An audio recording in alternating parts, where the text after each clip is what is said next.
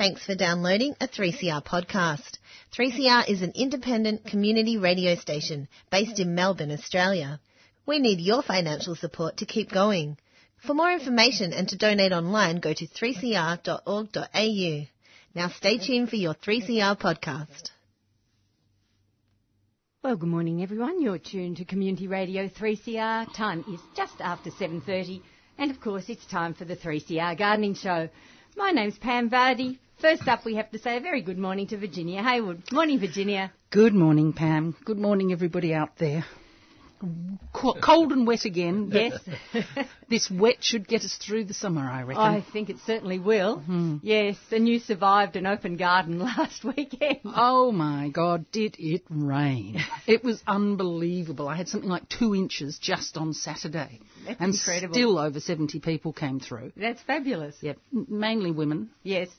In their raincoats. Yes. I went through three coats. Oh gosh. I, I just had to keep changing them and hanging them up in, inside and then getting another one and going out again. oh gosh. It was extraordinary. Oh dear. but overall, Oh. wonderful that people came along still. and over a 100 the next day. So yes, Fantastic. Yeah, it was. It was. I had nearly 200 people through, and and I like that because that's that is a number you can just handle. Yes. Whereas when I've been open for open gardens, it's been 600 and 700 over the weekend, And that's crazy. you can't talk to people. No. And my garden's got so many unusual plants that there's always Questions. people want to ask me questions. Yes, exactly. Yeah. Yeah, so so I it, it was about the right number for me. Yeah, good. Yeah. Excellent. It was fun. Yep, I always I always enjoy it. I love talking about plants. Yep. and Gwen came, which thrilled oh, me Oh, great. because it's a long haul for her, Yes, it is. and she hasn't been there for ages. So I was absolutely thrilled when I saw her face. Oh, fantastic. okay, we also have to say a very good morning to Jeremy Francis from Cloud Hill. Hi, Jeremy. Good morning, Pam. Good morning, everyone. And the dandenongs must be so Quite- green. Quite, quite green and quite wet. And, Yes. and uh, just thinking that uh, last weekend we we were running a, a workshop uh, with um, Ian Marr from New South Wales that weekend. We had a so it was a letter cutting workshop, and we only it was a small workshop, about seven people, Right. Uh, five Melbourne people, and two from Young in New South Wales. Uh, Oh. Two two. Um, Two blokes who run a nursery on the outskirts of Young in New South Wales Okay. and they they came down with their truck and they treated it as a plant buying exercise and, a, and also figuring out letter cutting. Uh, and I've never met uh, two more cheerful blokes in my life. Uh, uh, that, that, they, that, that weekend they got rained on, they got hailed on, the wind came through, a tree came thumping down on the other side of the road, right in the middle of things. The little marquee they were under because it was letter cutting, so they Yes. were carving uh, slate, so we couldn't do it inside. It had to be outside, and little chips of stone going everywhere. Right. And um, so the the marquee nearly blew away on several occasions. People holding it down, Oh, gosh. and they were so cheerful. They were so amazed to getting uh, getting some rain. They, they they'd gone so long without rain Right. that. That they, they sort of raised the they, they kept everyone cheerful Oh. and n- none of the Melbourne people dared complain about all the rain and yes, sleet and yes, hail. yes, of course. Puts a whole different perspective on it. Absolutely. Yes, No, wonderful. it was a fabulous weekend. Everyone thoroughly enjoyed themselves. but by golly, I, I just need to get those two back every time we have a workshop. Oh, that's really great. And you've got, uh, we're going to talk about it in depth in a little while, but you've got, um, because we're leading up uh, sort of very roughly into the Christmas period, and of course, Cloud Hill are going to be uh, hosting uh, a whole lot of uh, events again, twilight events in the garden. yeah, we're, we've been fairly ambitious this year, and um, we're, we're actually doing something in December with the um, Hush Foundation. So this is a charity event on the Friday the 13th. Um, it's going to be a lovely evening. Uh, and, the, um, and we have the idea of North um, putting on Christmas carols. So it's an a cappella group, and Right. they're getting featured on radio, the ABC Radio National quite a bit at the moment. And they're doing it on behalf of the Hush Foundation, which is connected with the Royal Children's Hospital. That's right. And so it's quite a big deal. Um, and that's the beginning of a series of you know, reasonably ambitious things, I guess. Absolutely, and we'll we'll talk about those in a little while. But um, I, I think it's wonderful that you're using the garden, you know, to such an extent for all these events. It's it's great. Just like the the letter cutting. I mean, it's that's what gardens are about. Um, in a way. Yes, and Ian was working on his own little project as well, or Yes. rather our, our little project, uh, which will end up in the garden. So that that was part of the deal. But uh, and we're up, still halfway through that. With, um, So it didn't so, so get it's an excuse. It's an excuse to do something with and get some people in and have a bit of fun with uh, explaining how on earth you do this thing. Yes, right. Uh, but at the same time, we end up with a uh, interesting piece of artwork that we can utilise in the garden. Yes, fantastic. Hmm. Okay. I'm going to get straight on to some community announcements while we've uh, got things uh, still happening, uh, as I say, in the lead up to summer.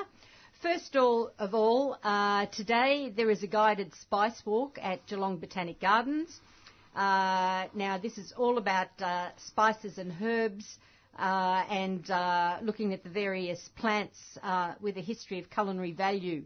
Uh, now, you meet your guide at the Geelong Botanic Garden front steps. Entry is by gold coin donation, uh, and you meet at 2 o'clock this afternoon for that one. So uh, that's uh, if you're in the Geelong region. Now, also on today, there's a, the 31st Garden Walk taking place um, starting from the Arthurs Creek Mechanics Institute. Now, uh, they run this every year. All proceeds go towards continuing renovations and upkeep of the hall. Um, now, there'll be six private gardens open. There'll be Jane and, Noir pottery. There'll be paintings, garden sculpture, lavender products, cottage plants, a land care display, Devonshire teas and light lunches, all taking place. Now, Arthurs Creek Mechanics Institute is at 906 Arthurs Creek Road in Arthurs Creek. Melway reference there is 393B4. And uh, as I mentioned, the proceeds are all going to the continuing renovations of the hall. Uh, tickets will be available from 9:30, running through until 3 o'clock. Gardens will open until 5:30 p.m. Uh, cost adults $20, children are free.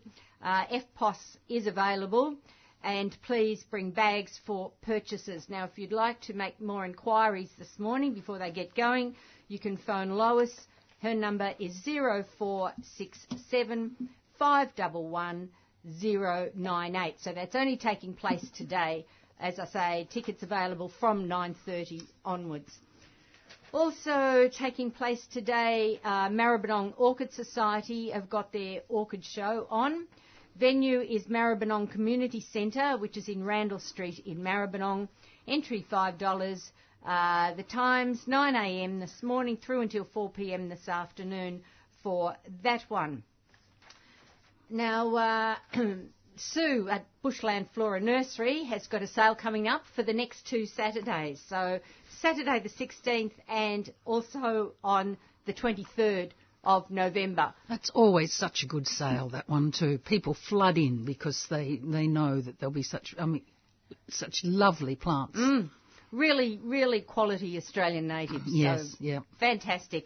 Um, I, I'm. I'm not certain of the times. I think it's eight through till three thirty, somewhere around about that time. slot That sounds anyway. right, yes. Yeah. Okay. And it's always wise to take cash. Fair enough. Yep. Okay. Um, and I don't have written down the address of Bushland Flora Nursery. I have it Do you have it there? somewhere. Let me, while you go. Okay, we'll give that out in a minute. Uh, now, next uh, Sunday, the 17th of November, uh, there's an annual Salvias at Nobeli- Nobelius? Nobelius. Nobelius, is it? Okay, 10 a.m. Uh, at the Salvia Display Garden in the Nobelius Heritage Park, which is in Emerald. It's under the Puffing Billy line. Uh, last year it sold out, so uh, you need to get in there early if you want to grab some uh, some really interesting salvias. Uh, and uh, you can have a wander uh, through the uh, Emerald Market at the same time. So The, that's the other thing about there is Yes. that on there's one of the stations for for puffing billy is there, oh okay. and at some time a long time ago somebody planted a whole lot of ixias, and at this time of year it is just covered Wow. in ixias, and they're just beautiful. Ixias, for those who don't know, it's a South African bulb, Mm. and it's just covered in them, and they're just gorgeous. So if you do go to the Salvia collection, walk up the hill to the Puffing Billy station because and have a look. Yeah, because the ixias will be out and they'll be gorgeous. Fantastic. Okay, so that's all happening uh, Sunday of next week, the 17th, starting at 10 a.m. And as I mentioned, it's in Nobelius Heritage Park in Emerald. And Bushland Flora is 110 Clegg Road That's right.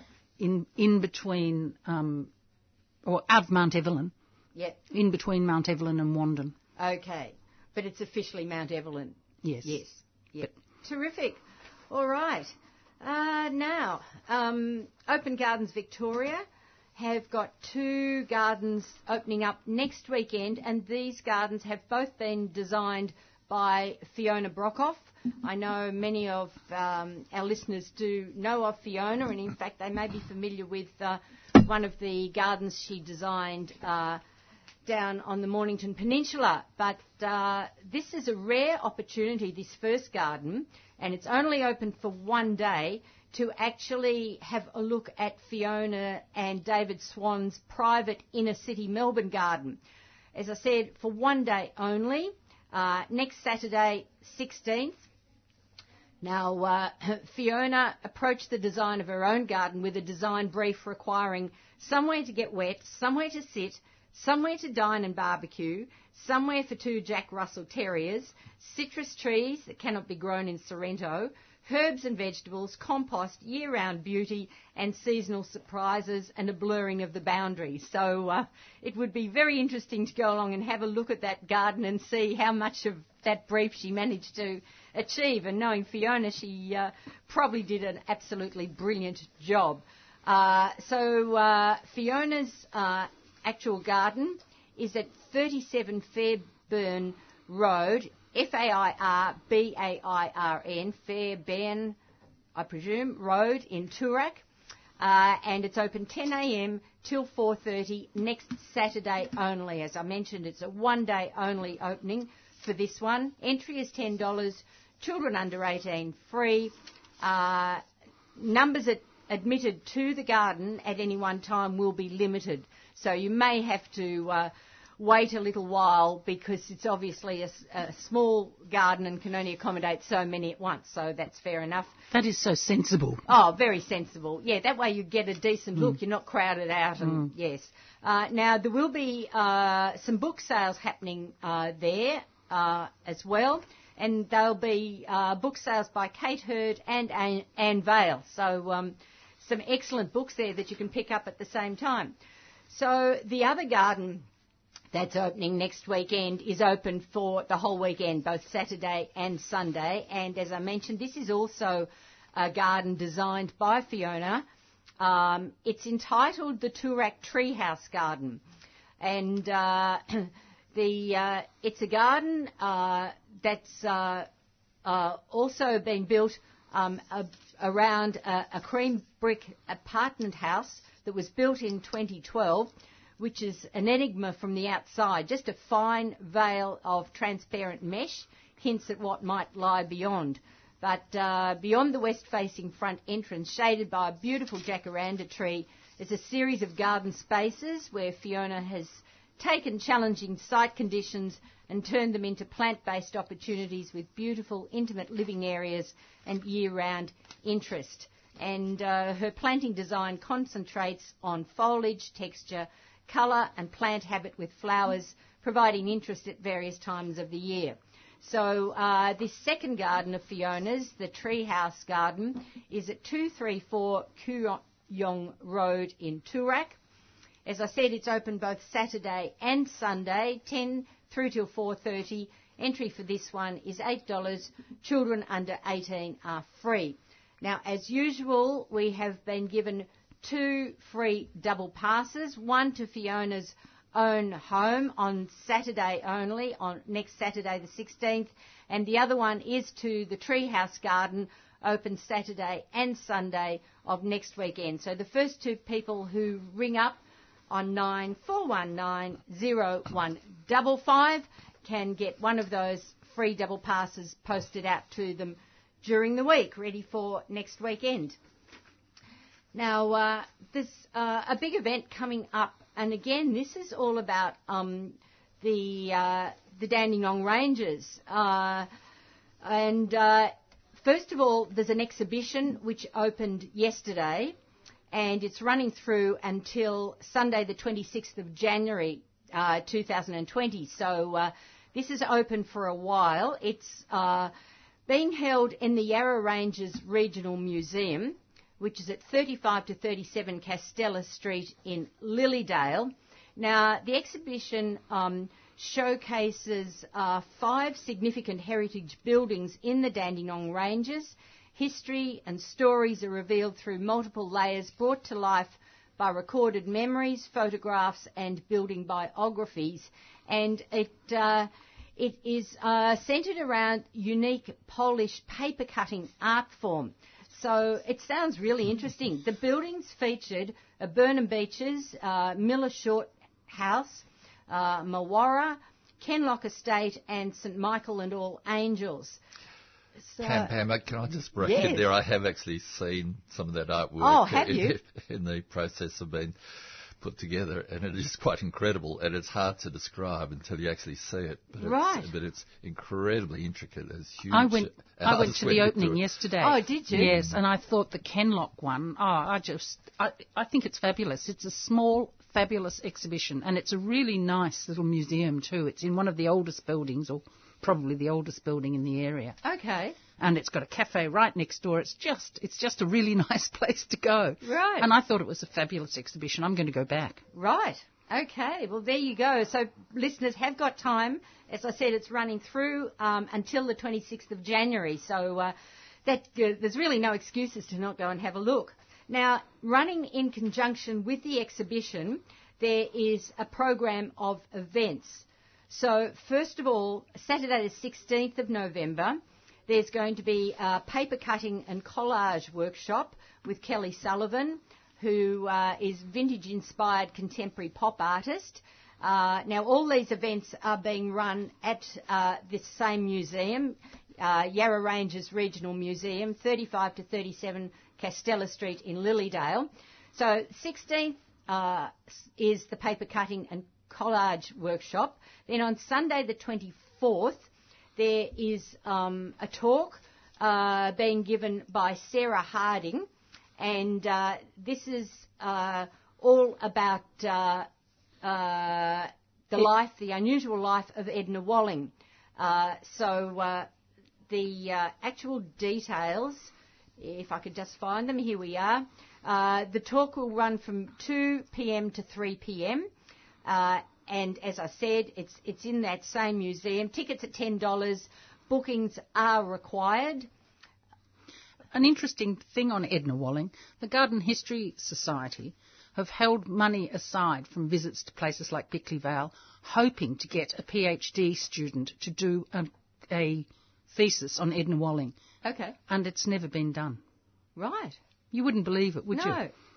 Good that, heavens. That, that it just hasn't been done. Hmm. Wow. Well, that's a huge opportunity for someone. Absolutely. Isn't it ever? Absolutely. Isn't it ever? Yes. Okay. Um, I'm, and I'm presuming that Sarah Hardy has written a book because she it's has. an author talk. Yes. And I presume it's entitled Edna Walling, The Woman Who Grew a Village, uh, which of course is referring to Bickley Vale. Uh, now, okay, then on Saturday the 30th of November, there's some evening talks, and this is on uh, botanical and horticultural significance of the regions associated and the neighbouring gardens. Now, um, the uh, the talks run from 6:30 to 8 o'clock. Uh, tickets are $15. Bookings are required for this one, and uh, there are three speakers in all. The first one, I'm sure our listeners will be very familiar with, Craig Wilson from Gentiana Nursery.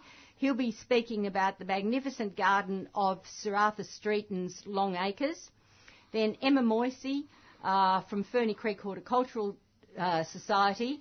Uh, we're speaking about uh, Kenlock, and John Curtis of Parks Victoria will give an overview of the beautiful Ally, uh, Alfred Nicholas Memorial Garden, Pirianda Garden, and the George uh, Tindale Memorial Garden. So those three talks uh, all take place one after the other on Saturday, the 30th of November. I'm going to go to that. I think that'll It be really wonderful. interesting. Mm. Yep, yep.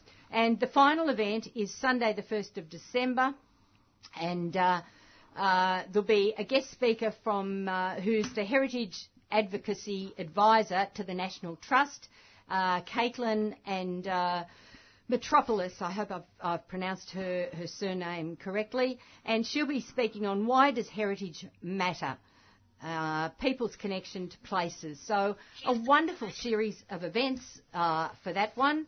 And uh, as I said, the exhibition has already opened, uh, but do uh, do uh, uh, have a look out for those uh, for those uh, different talks and events, and you do need to book for those ones.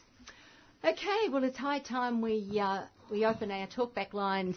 If you'd like to ask a gardening question this morning, we have Jeremy Francis from Cloud Hill and Virginia Hayward, who's a guide at Royal Botanic Gardens Melbourne, in the studio.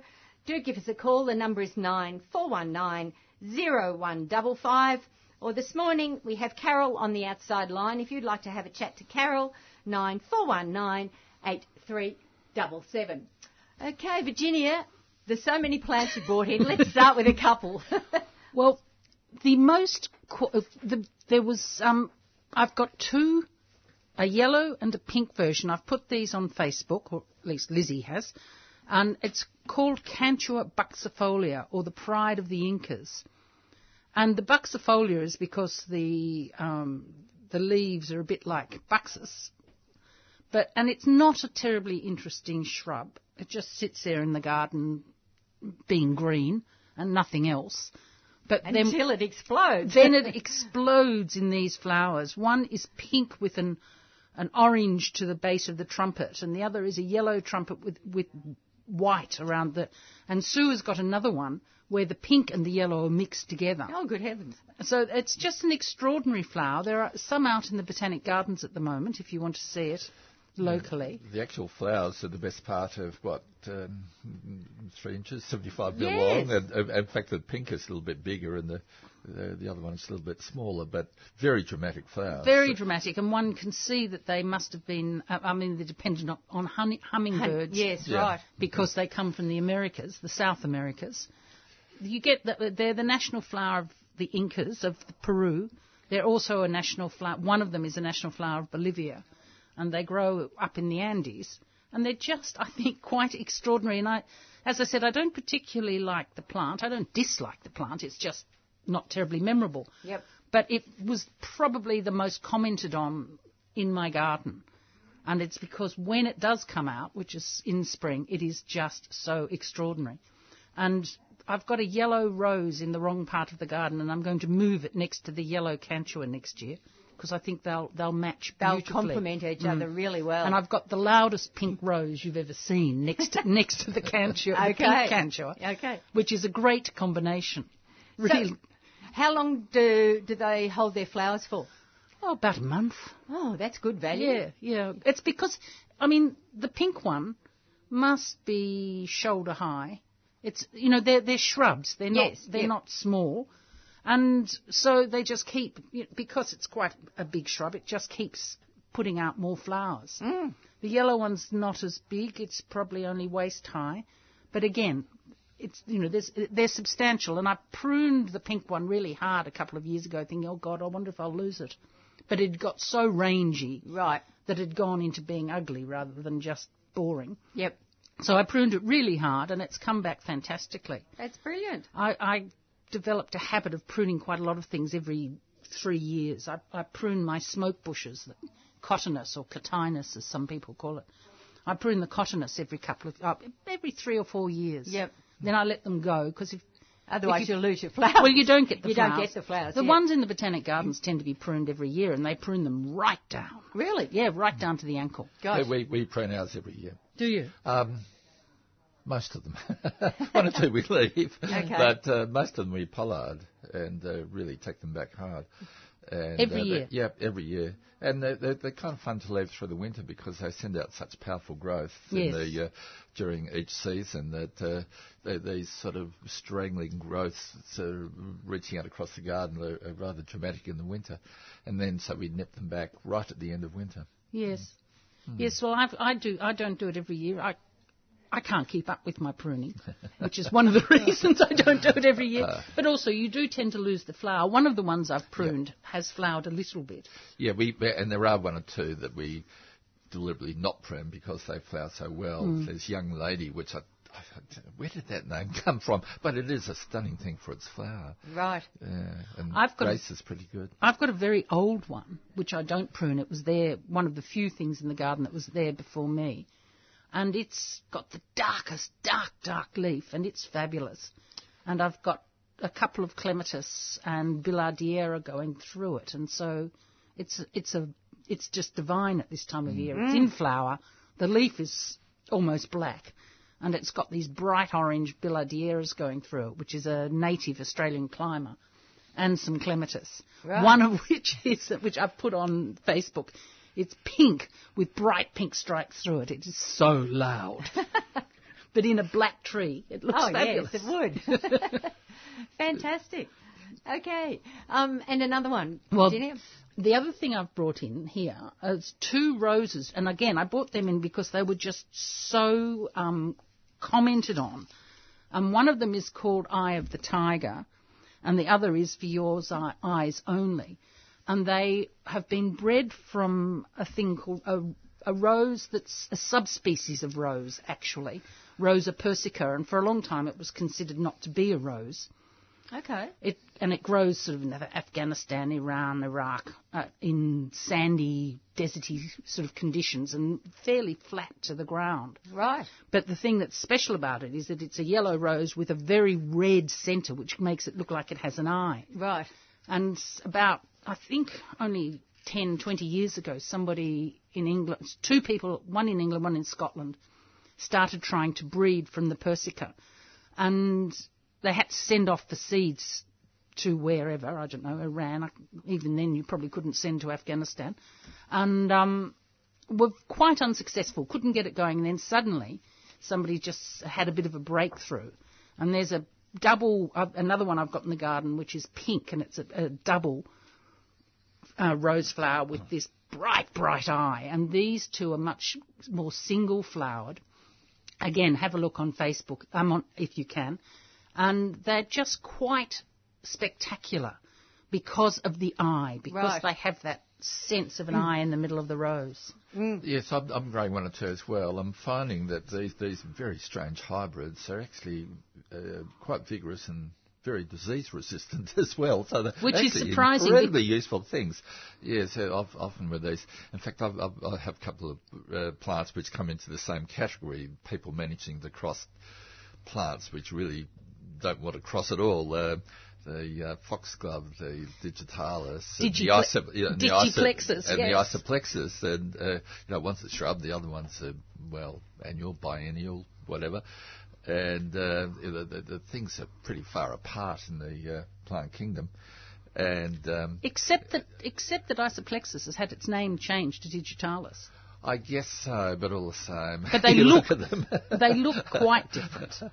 Um, and uh, but the, but the hybrids um, uh, turn out to be uh, rather handsome garden plants. They're and, and- And, beautiful. there's a and there's a group of them that have been introduced um, onto the market over the last two, three, four years or so, and, and some pretty stunning plants amongst them.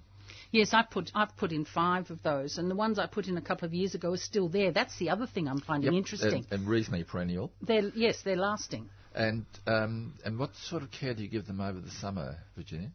A, a little bit of water occasionally, or Um, I run. Uh, we seem to have stopped having autumn rains, Hmm. which I find a very upsetting experience. and I run out of water. I, absolutely, with complete regularity, I and run they're out, coming through and they've dry come, autumns. They've come through, and I planted them because I didn't think they'd last. I planted them facing west, so they're in the hardest bit of the garden. I'm still trying to figure them out, and I'm, I'm, I have managed to lose one or two over the winter just through the winter dank that we have in the Dandenongs. Um, so, I'm, uh, so I'm trying them now in a uh, in an area with much better drainage, full sun. See, And, my eyes. but I understand they to for them really to perform, they need a, a little bit of summer watering. Well, as I, I, you know, I water and then I run out and then I stop watering. I mean, Yep. you know, I get to the stage where I haven't ever run out of house water, and I'm hoping this year that um, we've had so much water that I'll, I'll be a bit protected. But I've I've planted five more on the east side of the house, Okay. and they should survive better.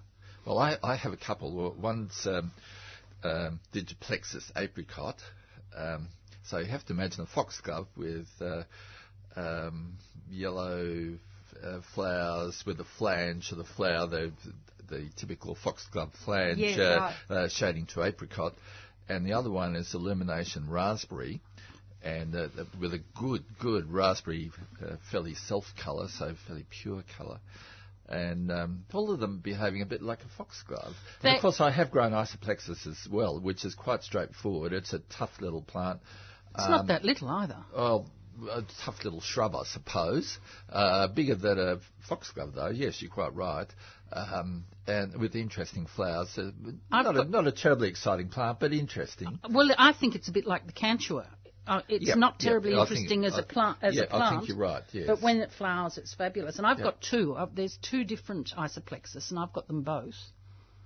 And they are a little bit. They are a bit different. Yep. One's got a much finer leaf, and I do find sometimes they get a bit mucky at the end of winter. They get quite. They get mouldy Yeah, and. and certainly ours do.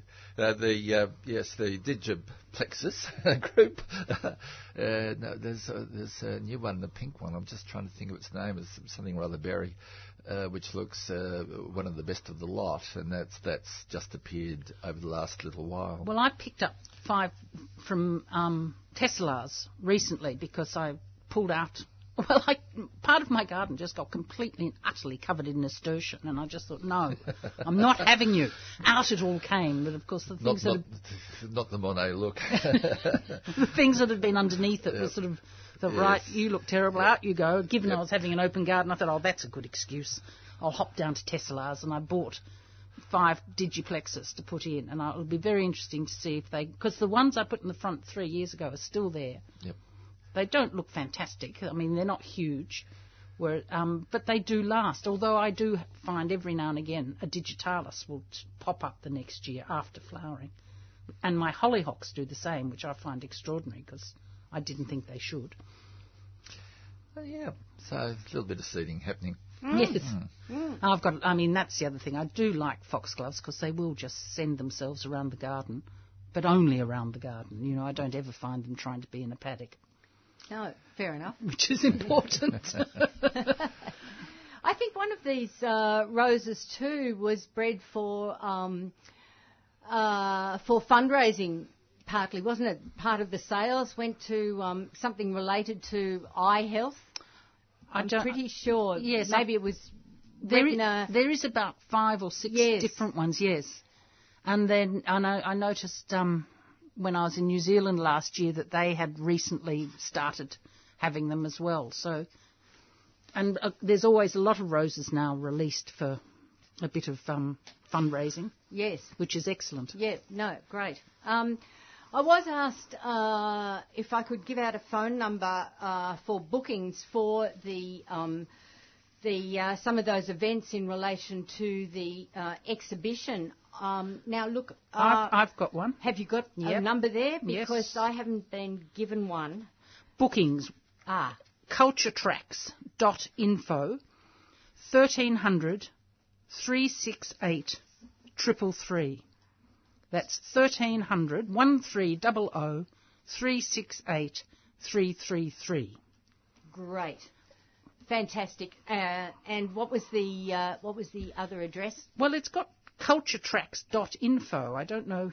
I suppose try that. Um, that might be a website. Yes. Yeah. I presume. Yep. Culture Okay. Tracks, one word, Yep. dot info. dot info. So that might also um, give out um, more details. Details, on yes. Yes. And I'm sure, I don't think I do have the uh, phone number for Lilydale Museum, but if you rang the museum as well, they would be able to tell you. Yarra more. Ranges Regional Museum, Yeah, or, or even because it's been uh, supported by Yarra Ranges Council, the council may also have uh, um, a contact detail for the museum directly. Hmm. But uh, 1300 368 333. Brilliant for that one. Okay, Jeremy, let's let's talk about some of these events that you're you're going to be hosting over over well Christmas, New Year. Um, it extends right up into March. Into March, yes. Well, the, well, the big one is the uh, the uh, uh, the idea of North coming in December, uh, and this is a charity thing uh, to raise money for the Hush Foundation. Yes. Um, yeah, it's curious how we, how we fell into this. carols yeah, well, well, we, we had the Welsh, uh, one of the Oh, Welsh that's choirs a long time ago. That's right, yes. Uh, but we haven't done carols for a long time, and uh, so we thought there was something in December, and I was. I'm, I'm actually doing a, might a- have snow. I'm actually doing a little consultancy job for a, uh, for a, a, a doctor who has a few acres on the south side of Phillip Island oh, and um, uh, so that's been a long-running project, uh, trying to figure out this this very interesting bit of landscape and not wreck it. It's just stunning, but it but it wants to be left as natural as possible, um, and uh, but at the same time turned into something which kind of makes sense for this gentleman. yes. Uh, turns out his cousin is uh, Dr. Catherine Crock, who who is the uh, um, doctor uh, pediatrician working at the Royal Children's, who um, developed the idea of the The- the of Hush the Hush Foundation, yes. who founded the Hush Foundation. Yes. And that's just a coincidence. Uh, yeah, just yeah, they, they were you know they were cousins. So it's purely as simple as that. Yeah, I was chatting with this this fellow over a cup of coffee, and they're trying we're trying to think of something we can do in December. He said, "Why don't you have a chat with my cousin?" so, uh, and then then uh, well, uh, my w- wife's a, my wife worked at the Royal Children's. The first thing she did when she came to Australia from England was work at the Royal Children's. So, uh, uh, so we, uh, you know, I, I do have um, several people I know extremely well who come from that field, and and uh, I, I guess anyone who works in hospitals, one of the things you you discover is uh, because of the nature of what people are doing, there's a uh, how can I put it? A little bit of a, a little bit of a military atmos- atmosphere sometimes that develops in hospitals. Yes. Uh, they, they, they, they, it really depends on the people, but they, but b- because it's high pressure and so difficult, uh, sometimes the technology takes over. And and what uh, Dr. Crock has been attempting to do is is to find means to to improve the atmosphere uh, of hospitals and and especially music, uh, using music as a as a uh, as as a part of the healing process, um, and and especially with children, with Yes. teenagers in particular, and. Right. Um, and so she developed this relationship with the idea of North, and the, and the idea of North were a, a cappella group. Um, um, they, they've been um, singing together over a number of years. Uh, they're Australia's leading a cappella group. Uh, they actually, soon after they formed, they, they entered a competition in America. And, and uh, a cappella singing, you know, singing without instruments, that is, um, is taken very seriously in, in America. You know, the barber, uh, the barbershop quartet uh, scene is a big deal in America. Right. And uh, this group actually won this major competition. It's Wow. virtually the first thing they did. So they're, they're, they're, they're outstanding singers, number one. And, um, and, the, and then they've, they've been connected with the Hush Foundation and doing projects for the Hush Foundation, exploring those things. I might say the Hush Foundation goes beyond music, though they also includes theatre. And uh, Okay. th- yeah, it's quite quite unusual things in order to, as I said, um, uh, improve the, the workings of hospitals, turn them into, introduce a little bit more, Gentleness. yeah, gentleness, a little bit more humanity into to the processes that go on behind the scenes in Are they, hospitals. are they tied into the um, hospital clowns? Does it? I'm not Some too of the sure. doctors, there's- yeah, clown I'm not, yeah, and, and well that, at that's a, that's another aspect of the same Yeah. thing, I suppose. So that this is this is something which is building up. But the interesting thing with the Hush Foundation, it was founded at the Royal Children's uh, in Melbourne, It has uh, since been taken up by all the other children's hospitals around Australia, so Oh. there's quite a few of them. It's moving overseas, and and also it's extending into other hospitals. So it's Great. it's, it's actually um, develop, it, it, it's it's it's it's filling a need, Mm. and uh, just needs a gentle push. And so, so what we're doing in December is uh, towards that end. So Fantastic. Um, so we're we're, we're just. Um, uh, providing the venue pretty well, and and uh, the singers come along. They're they're putting on a couple of shows that weekend, uh, indoors, fortunately. So uh, uh, uh, and so we're we're an outdoor. Um, um, venue, and so we take that risk. But the singers have, have, agreed to take that risk, Okay. which is actually quite serious when you think about it. Yes, Um, yes. And uh, um, so, you know, about, about um, eight, uh, nine chances out of ten the weather's lovely, but there's one chance out of ten it's not. So, That's right. so we have to deal with that. Yep. Um, and Christmas carols, that's an obvious thing. It's on the 13th, Friday the 13th. Uh, normally our events are on Saturdays, but um, but in this case they're they're already uh, booked for the um, Saturday. Mm-hmm. So it's on the Friday the 13th of December. And as I said, it's it's much well, it's quite a big deal. It's it's the biggest thing we've tackled really Wow. um, in all these years. So that's How many in the the- group? um, there's five. Okay. Yep, and and um, um, purely a cappella. Although I discovered one of them is a, is a percussionist, All right. except it's all vocal, of course. so this is going to be really interesting. Oh, it is. Um, but if you listen to Radio National at all, well, you, you be- hear their music because they are being featured, and and their their work with the Hush Foundation has also been promoted quite a lot on Radio National at the moment. Mm. So just just keep a ear out on Radio National. Fantastic. Um, so that that's the beginning, and then we then we, last year we we had um, the Melbourne Opera Trust putting on uh, a recital with several of their singers on the Australia Day weekend in January, and the same will happen this weekend. Although we're still waiting to see who the singers will be because they're they're running their auditions as we speak. Oh, okay. and so we'll so it'll be the Australia Day weekend. There'll be the Australia Day weekend. It'll be Saturday the 25th. Uh, most, there'll be four singers, maybe five. And we're hoping to have a theme to it, but we're still, I'm, I'm waiting on the, um, the director of the um, trust to, to let me know exactly how it all pans out at the moment. Emails going backwards and forwards very Yes, rapidly right. at the moment. Right. Um, and then it goes on from there. We we have the Evergreen Ensemble coming in. Uh, and I suddenly can't think of the date. I think it's the 22nd. 22nd. 20, oh, thank you, Pam. 22nd of February. And the Evergreen Ensemble is a splinter group of the um, um, Opera uh, musicians. So they're all very serious musicians. Again, they're being featured quite a bit on Radio National at um at the moment. Um, the, um, the, the it's uh, mainly female. In fact, it's an entirely female group, uh, but playing period instruments from the 18th and 17th centuries. And the theme uh, this year is uh, Ireland. Okay. Oh, We've yummy. been, going through Scotland and Scandinavia, Yes, and, yes. and last year was Brittany. It's all its Celtic fringe when you think about Yes. it. It is, And, yes. uh, but now the heart of the Celtic fringe, Ireland. Wow. So, so that's happening in February, and finally we have OzAct coming, putting on Shakespeare in the long weekend in March, twelfth night. Um, so they, they're coming on the, the um, Saturday and Sunday, and on uh, that that weekend. Um, slightly late for the twelfth night. It's a Christmassy thing, isn't it? but but all the same, um, um, uh, that that should be great fun. Excellent. Now you do you do um, uh, invite people to arrive early. Yeah.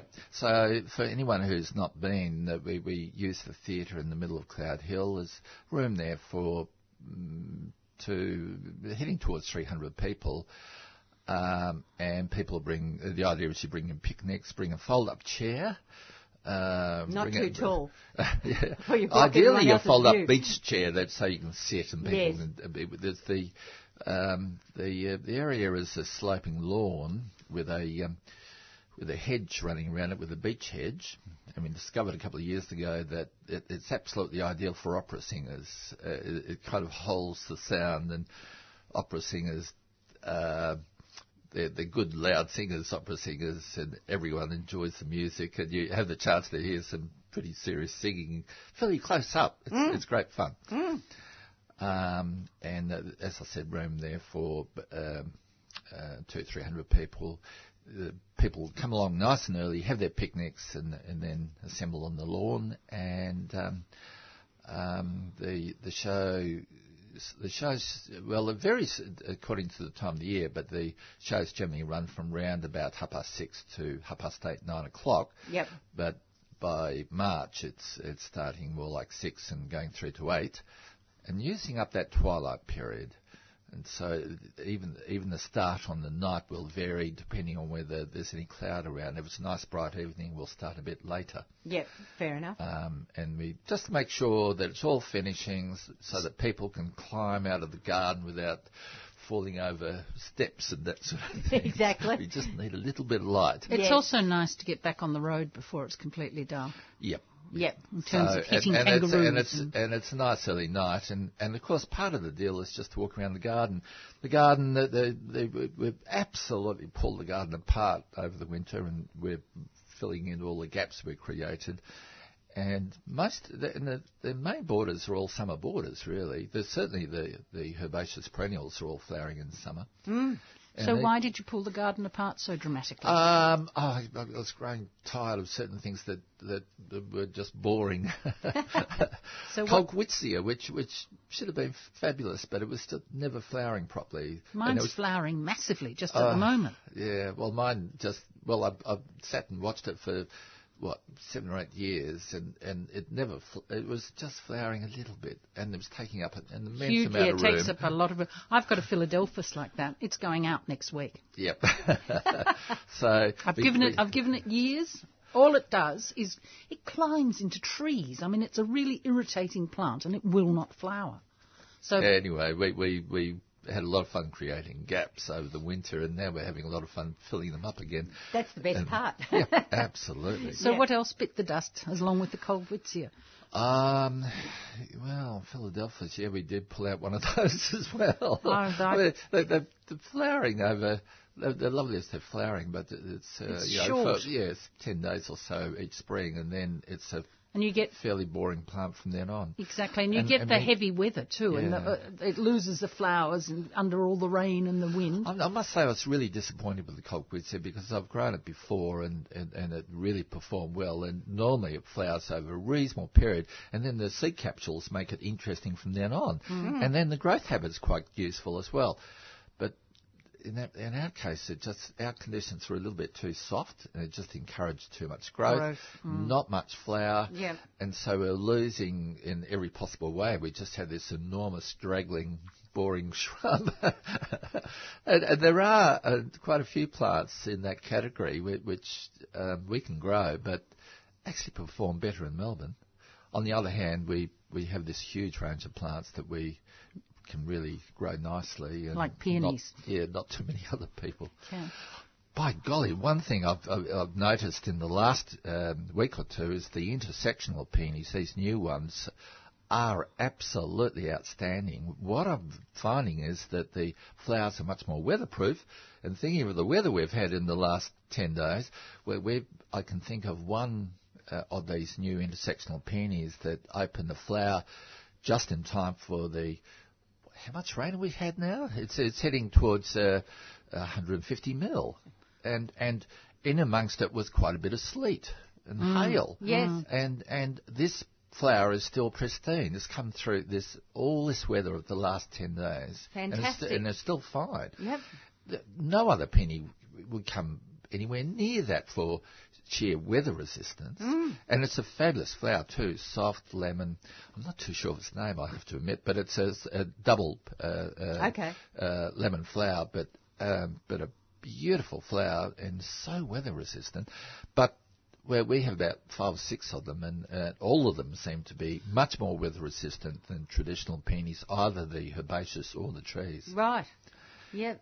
Of course, the beauty of these new ones is that they have no chilling requirements. People can grow them into beachside suburbs. That's They're much right. more compact. Yes. They seem to produce much more flower earlier on than the others. Um, there's still not many of them available yet. They're very new to Australia. They, Oh, they, yes, they are. they're, they're only been available over the last five or six years. But they are the peony that you could grow in Melbourne. Oh, yes, Absolutely, definitely. yeah. They, they grow anywhere in Melbourne. Uh, they still need drainage. If you um, if if you on clay soil, I'd, I'd suggest a raised bed, but it doesn't need to be raised very much. Mm. And then beyond that, uh, at least half half day sunshine, and, Mm. and pretty well that's all they need. And the size of the flowers on some of them is extraordinary. Very too. dramatic. And, and the other thing I'm noticing is they produce a lot of bud, um, and the flowering is spread out over a much longer period. So they have about twice to three times the flowering period of flowers that individually are much more robust, and yet have the elegance of of um, both the parents really. So these are absolutely outstanding, and I've, I'm just becoming to appreciate this now. Yes, right. And, Excellent. and I assume as they have been here for, as it becomes more common, that the price should come down a bit too. Yeah, Because they are pretty hefty. in They are hefty because they have to be divided. In effect, they're not easy to propagate like all peonies of. Uh, uh, the herbaceous are the only ones that are easy to propagate, and of course they're they're uh, they're very cheap. But so few people can grow them well. They do need winter chilling. And, That's right. And, and unless you you got the correct winter chilling, um, you just end up with this green thing without any flowers, Mm. which is a bit pointless. it is.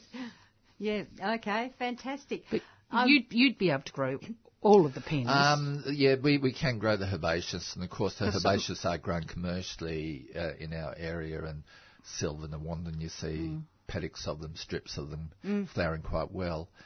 Um, Because but mine, the- the- mine are just coming into flower, and they're all herbaceous. They're just Right, coming into flower okay. now. And the, the trees also can be grown all the way through Melbourne, and and and um, and the, the, there's no chilling requirement for the tree peonies no, as well. No, that's right.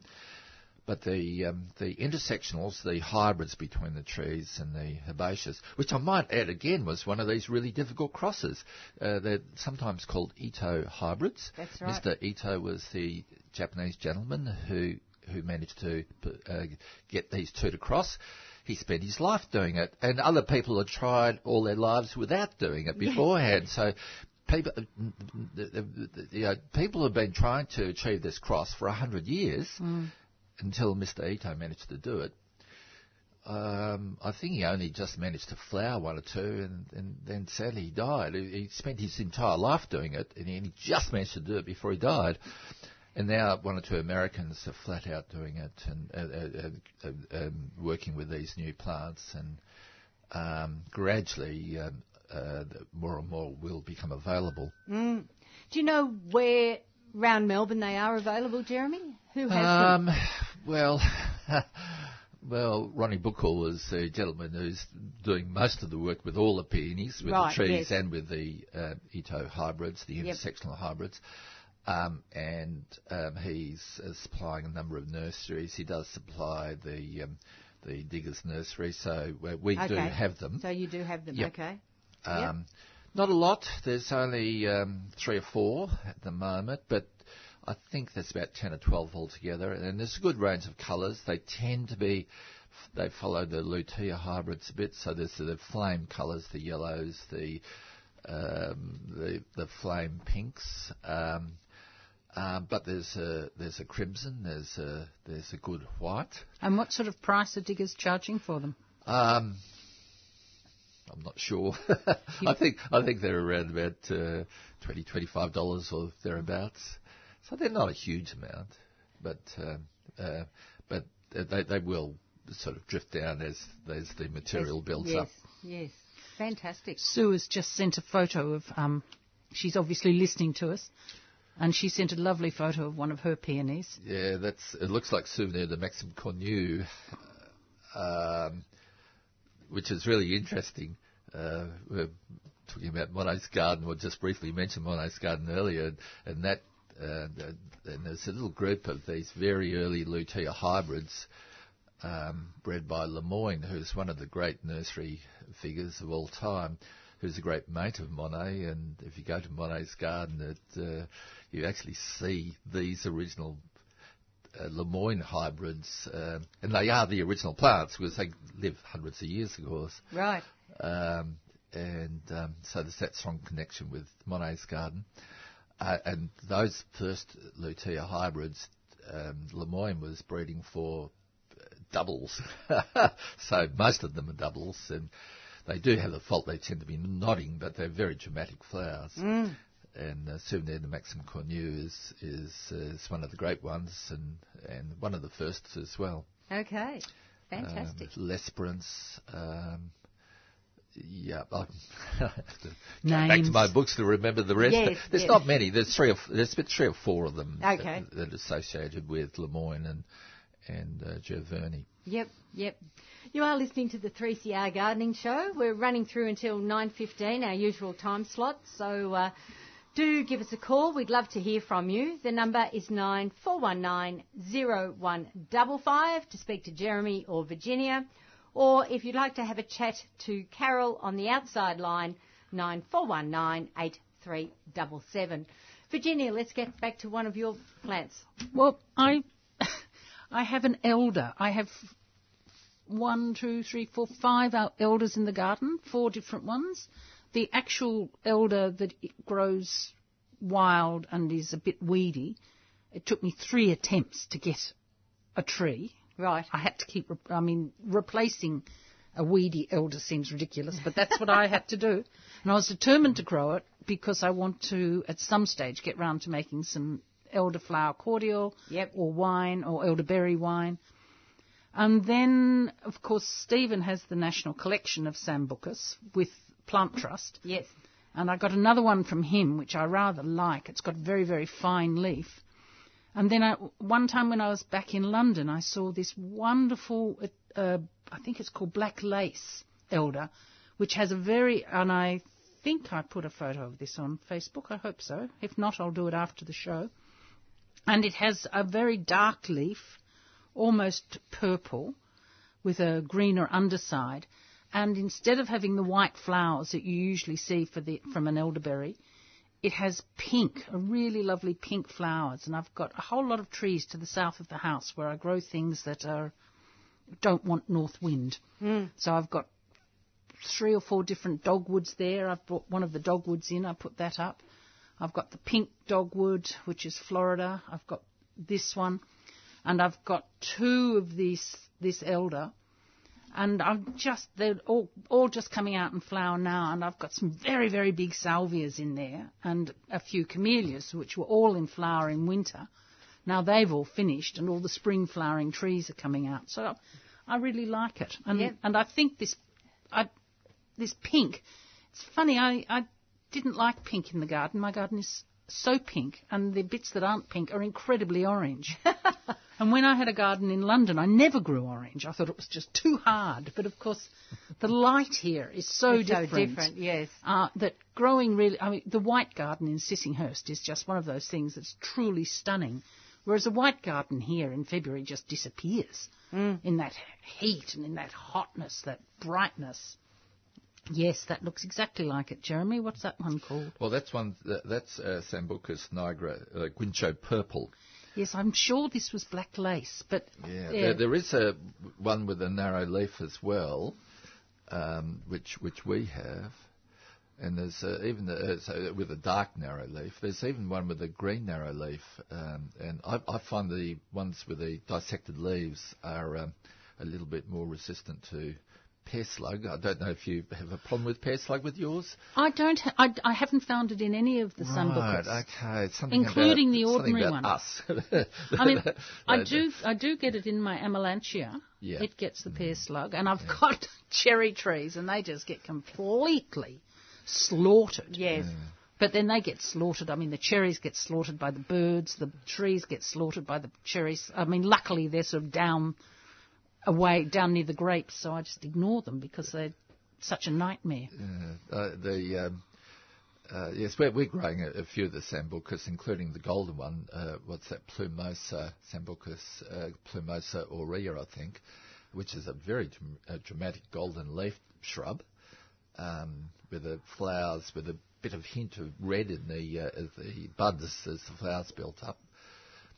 And, I must get and, that and one. I underplanted it with a, a Sonchus. I'm not too sure uh, which one it is, but the Sonchus are incredible. this, this is accidental, and, it, and I'm looking at it now, and I can find it hard to believe the Sonchus actually can manage in the, the shade of the uh, Sambucus. The, uh, the Sonchus only grows about a metre high. The- What the Sonchus is, is a shrubby daisy. It is. A lawn daisy with much the same leaves and much the same flowers, except about a hundred times the size. Right. But growing on a shrub about a metre high. Okay. And, and ours is flowering right now. So Ha- Are you? My, I've got two Sonchus and neither of them are in flower. Oh, well, ours is flowering, so.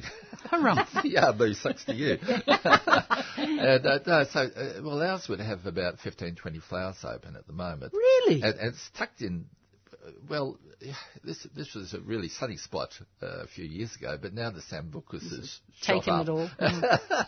and throwing, casting a lot of shade over this Sonchus. And So amazingly, the Sonchus carries on. So I'm, really intrigued by this. How do you propagate the Sonchus? Well, I've never tried to. It's it's just growing quite happily. Uh, um, but just thinking of, of hybrids, the Sonchus, of course, is actually related to the lawn daisy.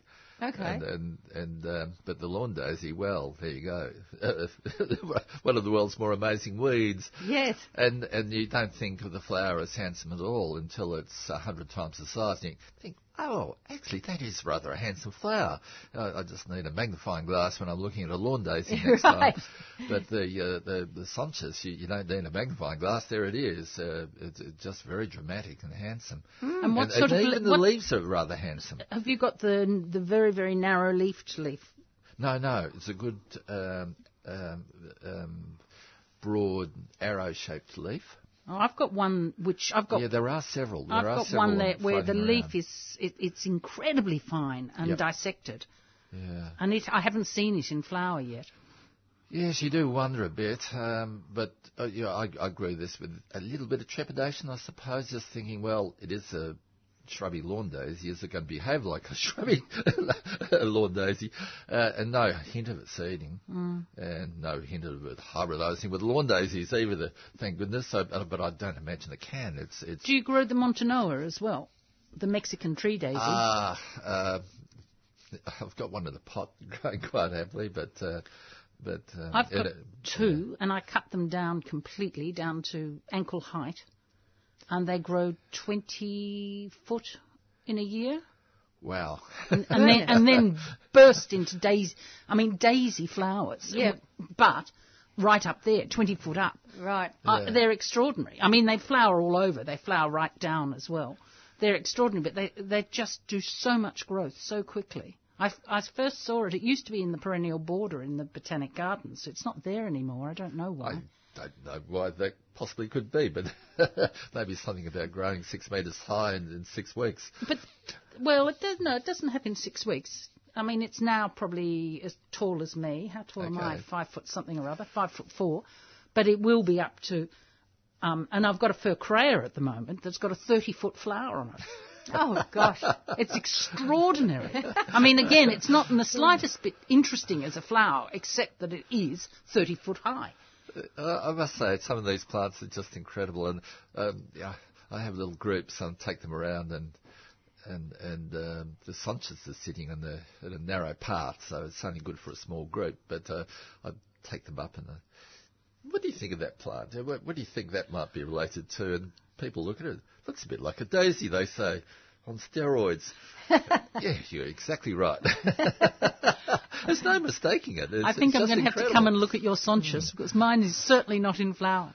And the Furcraea, I notice Craig is actually selling Furcraea. Okay. So if somebody is interested in having a flower, I, it has been in the garden for I'd, probably five years, and it's just flowered. Okay. and I expect it to die after flowering, although it's putting out pups. But Craig at Gentiana Nursery, just down from Cloudehill, he's definitely got Furcraea. I very rarely see them anywhere. And um, I went to Yea one year for, you know, they have a whole lot of open gardens. Yes.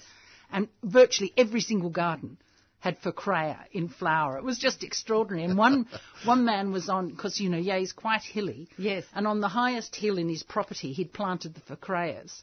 So you always were standing below them, and they were this massive, you know, 20, 30 foot high flowers, and it was just extraordinary.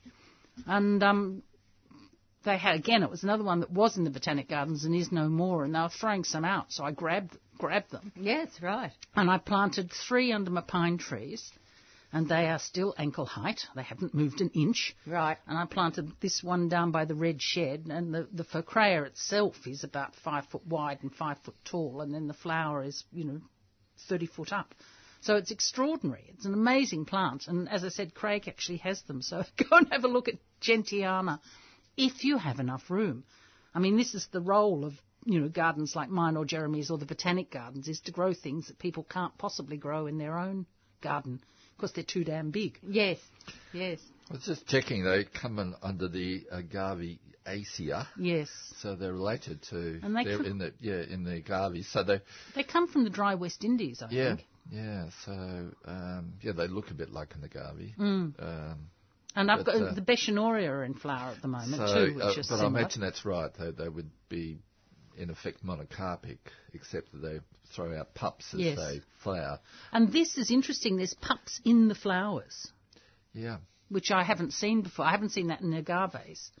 I mean, the, the, you know, there are pups in the flowers. So if I can get up to some of them, I'll propagate them. Just How wait till it all falls apart. But the ones under the pine trees have not moved. Right. They've been there for years. Yep. And I can't be bothered digging them up, so they just stay there, and, and they're they're nothing. But this one down by the red shed, where you know the pine trees are just further away, just shows how much pines discourage Oh, growth yes. underneath them. That's right. Yep. Although I've got a rose under them, and that's going fine. Okay. Very, hmm. very strange. Jeremy, you've brought in a couple of other plants we haven't mentioned. Oh, um, what else? Yes. Well, uh, Agastache, uh, a, a relatively new one, that's salmon pink, but. Uh, um, They're great little doers, Oh, aren't they are.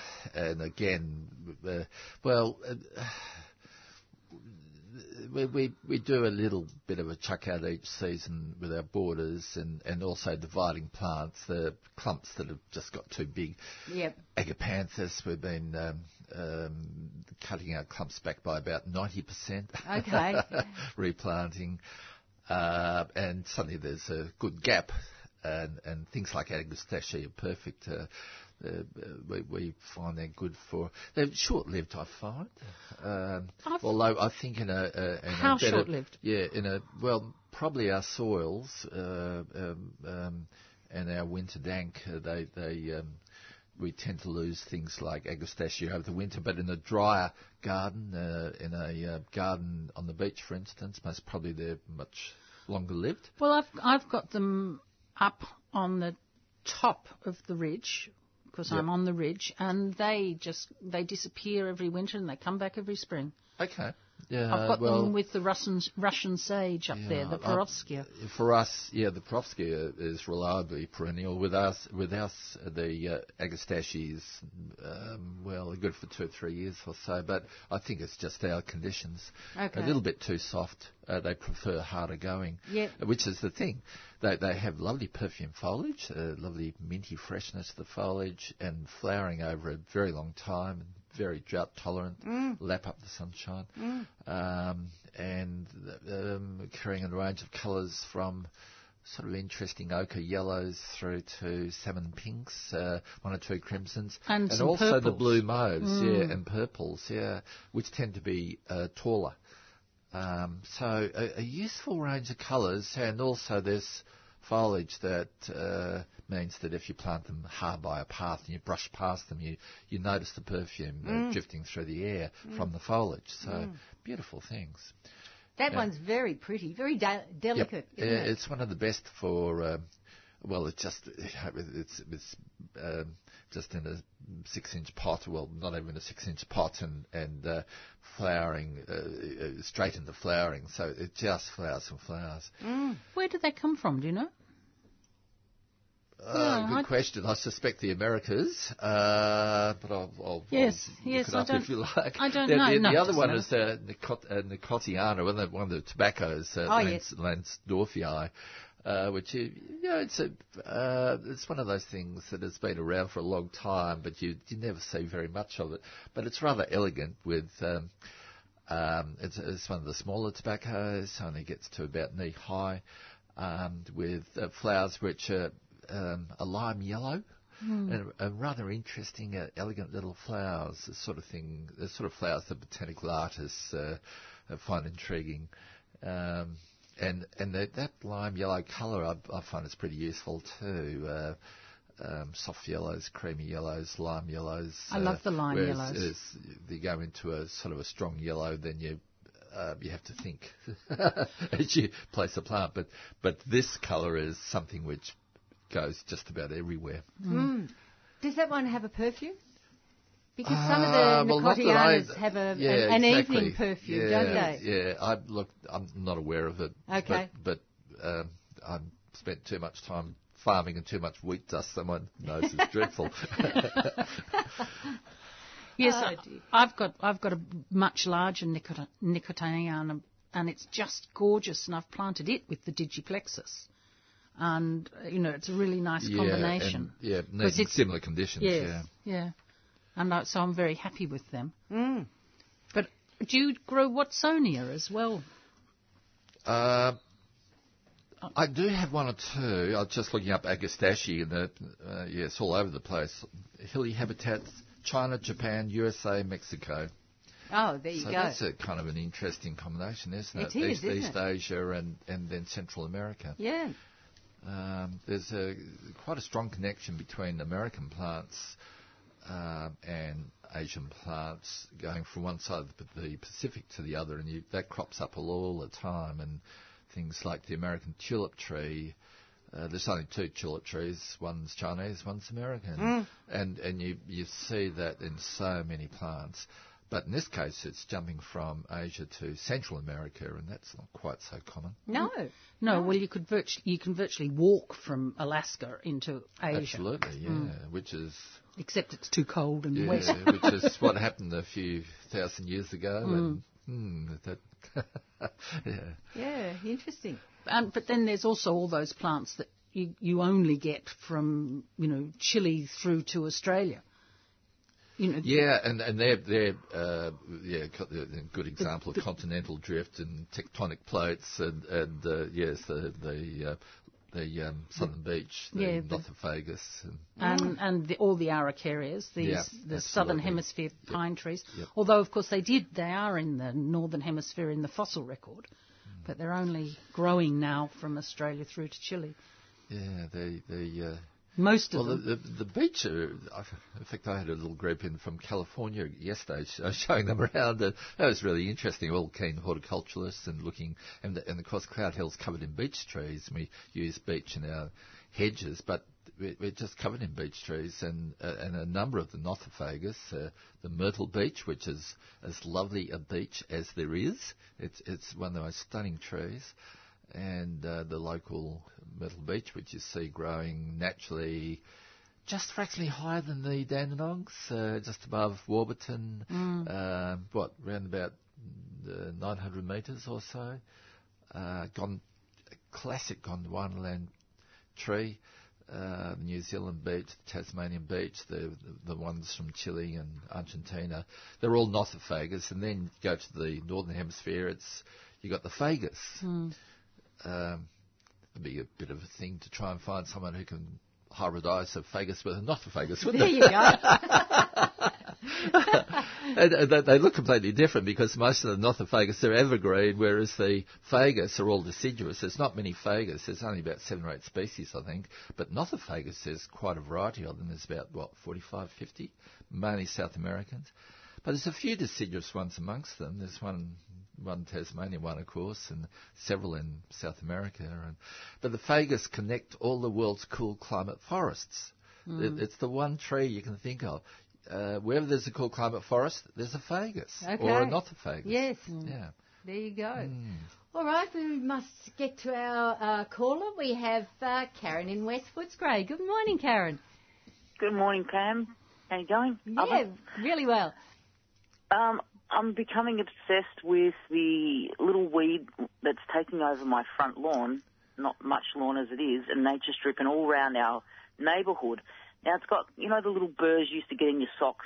Yes. Um, and it sends out runners. And last year we had it a little bit, but this year it's, I'm becoming totally obsessed. And I'm going to have not very much lawn left because it seems to suffocate the other grass. Is know it the bindi? is? Does it? No, I don't know if it's Does it hurt when you when you get it on you? Does, does it hurt you? no, no, it's no. not bindi. They're little burrs. I think like they're Bindi are fairly They're large burrs. They're, they're quite big. And they're painful. no, And they're no. It's not bindi because bindi wreck your car, your bike tires when you're riding. Yes. But no, this is these are tiny little burrs. Okay, You okay. used to get on your socks and stuff as a Oh, kid yes, if you the were really tiny ones. Yep. Yeah, but this thing is so invasive. It's like I think my mum's front nature strip. It, that's all it is at the moment. Neighbour around the corner, I saw her out there, and she's become as obsessed as me trying to get rid of it. But it is everywhere. Little yellow flowers it has, Right. and then they um, have burrs. They Mm. develop into these burrs. But it's it sends out these runners, and you you almost run your hands along the runners and you scoop them up so it comes back to the stem, Mm. and then you can try and pull it out, which has got a long root on it. But it's highly invasive. Oh, it sounds awful. So Yeah. I don't even think I want to make a weed tea out of it. I want to just well, I don't Just want to poison of it, but No, no. but I really can't. I can't manage it by like every time I go out to the car, I stop and have a little pull of some more of it, and then I have to wash my hands before I go out for the day. Mm. And then I come home and I look at it and go, "There's another one. There's another one." Mm. Yes. It's quite extreme. So unless I have to take it over to Poyntons or something and get it identified, but it's horrible, and it is right round the neighbourhood. Goodness. Mm. No, I- no suggestions. I don't know what it is. I no. thought- I'm wondering a bit whether it's it might be something related to the bindi though. There, I think there's there's more than one weed that uh, uh, from that family. That Um, speaks, yeah. yeah. Um, All right, I'm gonna I'm gonna package you up something, Pam, and I'm gonna I'll send it off. I, I think to you that- Okay. I think that's the main thing. Yeah, Yeah, we- just, we just need to take a identify sprig, it, yeah. take it to a, a nursery and figure out what it is.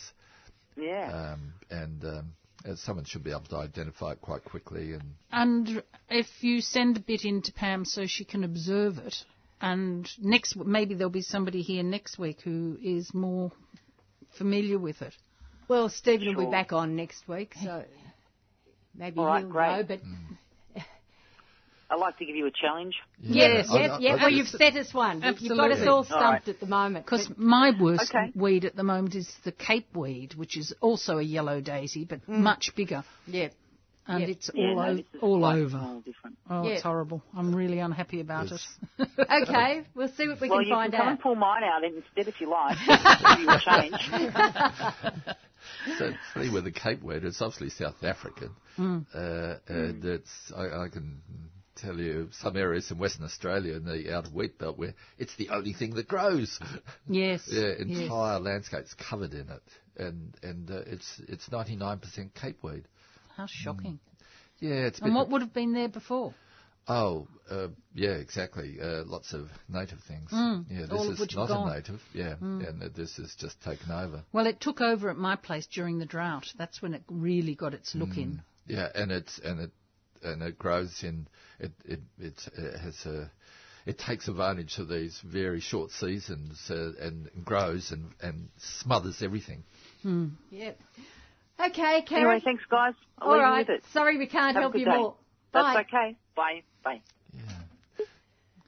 Okay, uh, that number, if you'd like to join us this morning, nine four one nine zero one double five to speak to Jeremy or Virginia, or if you'd like to have a chat to Carol on the outside line, nine four one nine eight three double seven. Do you have any more garden openings coming up, Virginia, or is that it for the year? It's that's it for the year, I think. Um, I'm suggesting that we'll have an outing for the Upper Yarra Valley Garden Club in autumn Oh yes, for us all to go and you know have a look at some of the gardens because they're so different yes, again. yes. But um, I've been asked to open in the open garden scheme next year, Okay. which I might do. I mean, two days is quite a lot, really, especially if it's huge numbers. But Yes. I, I often, um, you know, have garden clubs come through, and I, I like that because they are smaller. I like it if I've got 20 people. That's so excessively manageable. Yes. Yeah, between 10 and 20 is ideal. Yeah. Yes. Yes. Yeah. yeah. okay. And garden clubs are lovely because they'll bring you plants as well. You know, they turn up and that is like some of the people I spoke recently to the Croydon Garden Club, which is a really nice garden club. If you live in Croydon, I advise you to join it. And um, quite a few of them turned up for the open garden Okay. and brought me geraniums, you know, Oh, real right. geraniums, Yeah. not pelargoniums. And I was so thrilled. It was so nice. It was Yeah. exciting. No, that's lovely. Yeah. And what about uh, what about um, guided walks? Have you got any walks coming up? I've got one in December, but we we don't do as many as we used to, and I find I'm just not doing as many, which is a great pity. Right. But uh, let me look up my December one and see, because I like it when I get um, people, 3CR people coming through. It's always exciting. So, how many people do you generally have on the um, guided tours for the? It's gardens, it is so unpredictable. You know, um, I mean, I've had I've had 20, Yeah. and I've had one. Okay. you know, and there doesn't seem to me to be any um, any logic to it. Um, it's just what happens on the day. If I if if it's um, a, a one that I've announced on air, I sometimes get more people, but. you get you get people from interstate, you get people from overseas. Then suddenly, I, one one of the best walks I ever did I was with one Yeah, it's kind of interesting, Anglican isn't it? Priest. I, have found that myself just uh, in the last few weeks because we did a little bit of a thing with the um, uh, TarraWarra, uh, the the art gallery, and um, uh, just out from Healesville, they had the um, Archibald uh, Yes. prize uh, paintings on sh- uh, display. They- It's just finished. And uh, we did a little bit of a promotion, so anyone going to the uh, Archibald um, um, uh, paintings could come along to Cloudehill, and and so there was uh, two or three times during the week, and I was just meeting people and showing them around. And generally, yes, I try and have, dare I say, fifteen hmm. before I do this sort of thing. But in this on this occasion, we, I found there there were people who were travelling from interstate, going to Healesville, and then cutting across, or, or even then coming to us uh, two days later, making a special trip. So Okay. what you do, you you you, You have to do you it. drop You have to do everything it. and do it. That's right. And yeah, it was really Yes, interesting. I have to And- say and you're not talking- close to TarraWarra. Yeah, and just talking to two or three people, um, showing them around was was kind of an interesting thing to do. I mean, you, you business-wise, completely pointless, but, but fascinating, absolutely fascinating.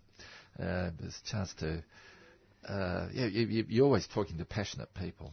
Exactly, and, and if- that makes so much difference. Well, when I do the Upper Yarra Valley Garden Club, and that happens at this time every year. Yes. And when I do that, which I do about every five years, it's fantastic because the numbers are smaller, so you can do more talking. Yeah. I, I do find with the Open Garden Scheme, it can get. I mean, I feel like the Pied Piper of Hamelin, you know, with this queue of people behind me dropping off, then the next one saying, "Now, can you come and look at this, please?" And and it, you just lose the intimacy Yes. uh, which is a pity. But I am doing a garden walk, a a Botanic Gardens walk, on the, the morning of the 14th of December. Okay. So uh, that would be, and that will be good if people would like to come. I would love that. What time do they start again? Half Virginia? past ten. Half And- past and ten well, at the what's going to be centre. looking good in the uh, Bot Gardens in, the, Well, I in mean, December? It's one of the interesting things with the bot gardens because it is um, so managed. There's always something, but the perennial border really starts to look good from December, and and is probably the only thing in February that looks good anywhere. I mean, in February I won't let people near my garden, you know, 'cause I just can't keep looking. But the botanic gardens, the perennial border is absolutely fabulous in February, which is ridiculous. You know, 40 degrees and it still looks good. I actually spent six months working in the Bot Gardens back in the 70s. Did you Yeah, really? and it took a bit of time. I was growing, I was wheat farming at the time, and and uh, but it took uh, six months off wheat farming to come to Melbourne and uh, walked in there and somehow talked my way into a job. uh, I don't know how I managed to do it because everyone else was qualified and, and all I was good for was growing wheat at the time. um, but um, I was I was looking after the New Zealand section. Oh, right. And uh, but uh, every lunchtime I was belting around and checking the entire garden. And Well, the and, uh, have all been out, which is wonderful. I love the Clianthus. I find it very hard to grow. Yeah, it's interesting it looking back on it because this is uh, was was still uh, the the Bot Gardens was still running along the same lines as was set up, I guess, by Guilfoyle. Mm. And uh, so every Monday, uh, first thing every Monday, last thing every Friday, we're out with palm fronds sweeping the paths, and then with rakes sort of pushing all the leaves into the uh, into the groups. Um, and uh, so uh, for me, it was fantastic. So I was looking after this quite substantial section of the garden, and that was just my job. And I came to grips with it fairly quickly and got stuck in. And back in the days, um, seventies, my back was a lot stronger in those days. no, it was fantastic. I thoroughly enjoyed it. But of course, one of the things that they're talking about is moving some of the New Zealand collection or or reproducing it elsewhere because Yeah, well, so I- I, must unlikely admit, to cope I- with. I must admit, uh, dare I say, that there was no problems with water in those years, and um, and so the streams sort of originated in my little section of the gardens and then chuckled off merrily all the way through the rest of the gardens. I was doing a lot of watering, but, but there was it was just not a problem. Yes. 90 Well, it was 78, 79. No are pre- problems with water that year. they are predicting that by 2090 Melbourne will have a climate similar to Dubbo's now. It's, Now you are not going to grow a New Zealand Yeah. collection or the Chinese collection in Dubbo. Yep, and I don't doubt that. That the farming, I was farming. My family was farming on, a- on a farm in WA, uh, north of Perth, from uh, the late 50s through to the 90s. Uh, sold in 1990, came to the Dandenongs in 1990, um, and um, I, I feel global warming set in in 1969. The first year I was uh, home from school and trying to grow wheat crop, and, and the, that was the first drought year in 40, 50, 60 years. And and you can use that year as a cut-off point in WA, and, and the, the, the rainfall before and the rainfall after, it's been a drop in rainfall in the southwest of about 25, 30%, Right. which is pretty substantial. And the annoying thing is that rain's actually moved inland to the desert areas and the Nullarbor Plain. Nullarbor Plain's a lot wetter. Is it really? yeah, if you want to try growing wheat in the middle of the Nullarbor Plain.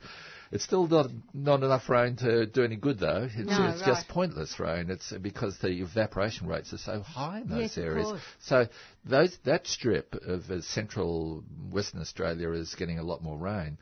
But the southwest, the agricultural areas, uh, uh, are suffering, and and uh, and it's been true now for a long, long time. Goodness me. Well, Dubbo, I mean, you know, I don't want to live in Dubbo. No, it's a. yeah, it's anyway. We take it year by year, don't we? At the moment, it's raining. Be thankful for that.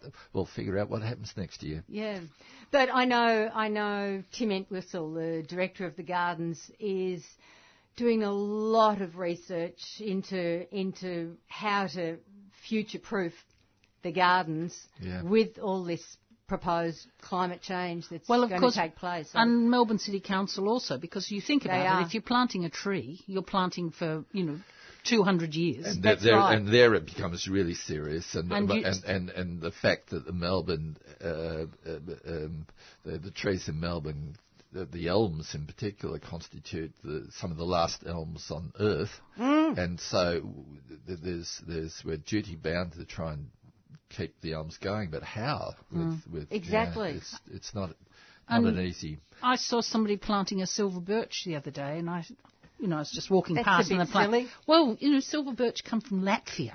yes, You know, it is just not not similar. They come from very very cold bits on the Russian border, so it's not going to grow. And it's shallow rooted tree. It's not going to last any length of time. that was one of the first, um, you know, breeds of, of, of tree that that went in the drought a couple of years ago Mm. around Melbourne. I mean, everyone's silver birch was just keeling over. And the tulip tree was the other one that seemed to disappear in the drought, I, which I thought was sad. I love the tulip tree.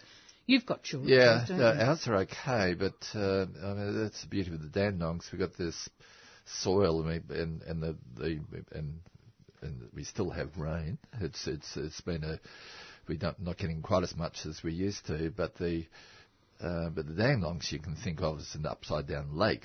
The, the the rainfall, most of it just drops straight down through the soil profile, and and so we have this pretty high water table, and, Right. and I know where the water table is. It uh, sits uh, around about uh, 15, 16 metres down, and most of those big trees can get their toes down into the water table. Yes. And so we, we can go through drought years, and so long as we have a, a reasonable burst of rain um, leading into a dry summer, we're right. And the rain we're getting right now is absolutely critical. Uh, we, we've had a lot of rain right now. There's very little runoff. Most of that drops straight Yes. down into the water table, and it But becomes available for the trees and for the One for of the, mountain things ash. about this rain is it hasn't been um, torrential. It's Yep. been steady. It has Yep. been steady, yeah, which has and, been and so great. you you just do not. You should never complain about rain. It was how I knew when I stopped being a Londoner and become an Australian again. When instead of groaning when the rain came, I said, "Oh, wonderful, it's raining." I thought, This is a very non-English thing to say. Yeah, I, I, I- I have to admit, I, uh, having it rain in the middle of the week and nice fine weekends is really nice, though. Yes, well, that just, hasn't been just, happening. just for the sake of keeping our visitor numbers up. Ah, But dear. you know, a lot of there's a lot of trees that are planted around Melbourne are actually riparian.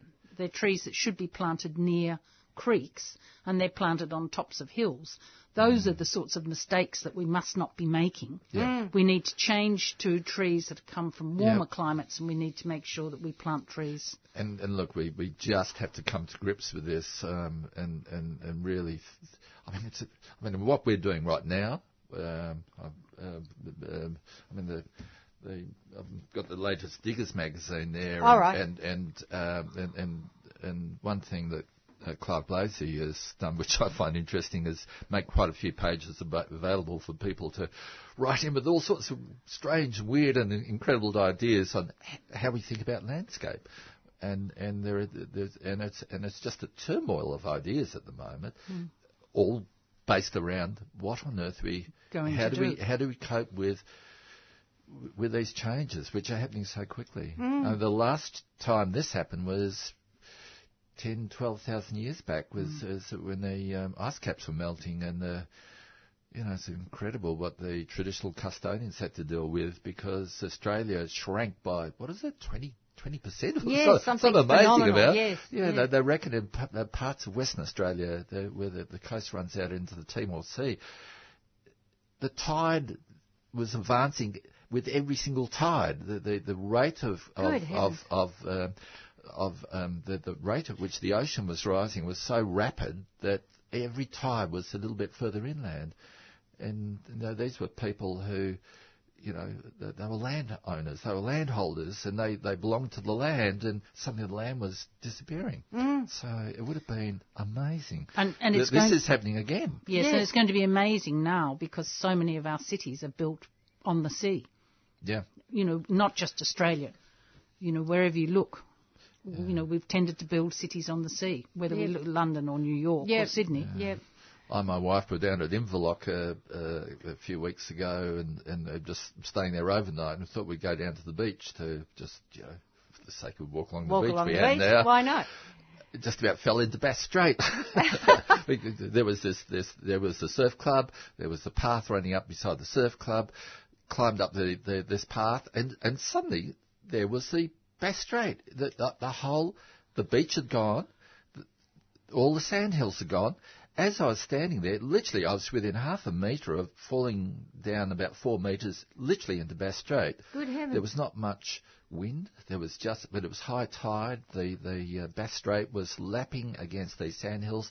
As I stood there, the sandhill, just a couple of metres long from me, collapsed into the water. Good heavens. Wow. And then a few seconds later, the sand to the other side collapsed. I hope you got back quick. and, and, and then I was looking down. What's holding me up? Yes, Nothing exactly. at all. Whoops. And and the those those tea trees that take so long to grow Mm. uh, because of their, they're wind prone constantly. They're four or five metres high. There was a row of them lying in the salt water, oh. which is just unearthly. And I just stood there for about two or three minutes, as long as I dared, thinking I'm going to end up in the water yeah. uh, and, uh, and and just thinking this, uh, I've never seen anything like this in my life, and um, but this is this is the, the shape of things to come. And yet, they are busy investing a whole lot of money trying to save those stupid bathing boxes on the beach. Yeah. Well, well, in, the- Because in the, the, beach, of because the beach is disappearing. Well, the beach is going to disappear. yeah, well, in the case of Inverloch, the the surf club, which is a pretty substantial building, Yes. and, uh, what a, I, I guess about a million or two million dollars worth. Mm. Uh, it's doomed. It's it's it's within a few. The the, the best rates within a half a dozen metres of the Good surf club. Yeah, Oh. yeah. Gosh. So it's uh, well, just one of the whole litany of problems, really. Yeah, yeah, So yeah, exactly. we we do have to think hard about Yeah. how we deal with all this. I know. But the thing is, we we really need to sort out what we're going to plant um, now. Yep, and, and gardening is and gardening and how and how we think about landscape is right at the heart of everything. So, oh golly, uh, uh, you know, we, people have not gardening's always been it's been relegated to the sort of the periphery of of, of, of the community's interests, and it's got to be brought, brought right back into the centre. exactly. And and because it's only by everyone thinking about how they live in the landscape we're going to get through It, this. it, it's a survival question, Jeremy. it really is. And people used to think of gardening as just a way of beautifying, Hmm. you know, the sub- suburbs or Yep. whatever. But it's Yep. not. It's serious business. Yep, absolutely. Very serious. Yeah, I'll, I'll, I'll be most interested to see um, what uh, Melbourne City Council end up deciding, particularly with some of their avenues of trees, because we we know how important it is to green up our cities. Absolutely. To to drop that I temperature. mean, there's a huge amount to be said for deciduous trees in, in, in cities. Certainly. And, and uh, but can we keep the elms going? It's it's a very I, I, I'd hate to be given that little tussle to figure out. Yeah, absolutely. And and um, the other thing is I think they're they're talking about getting rid of all the plane trees too.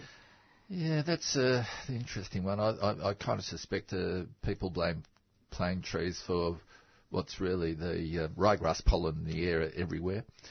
Uh, someone who suffers from ryegrass pollen, and there's no plane trees around us.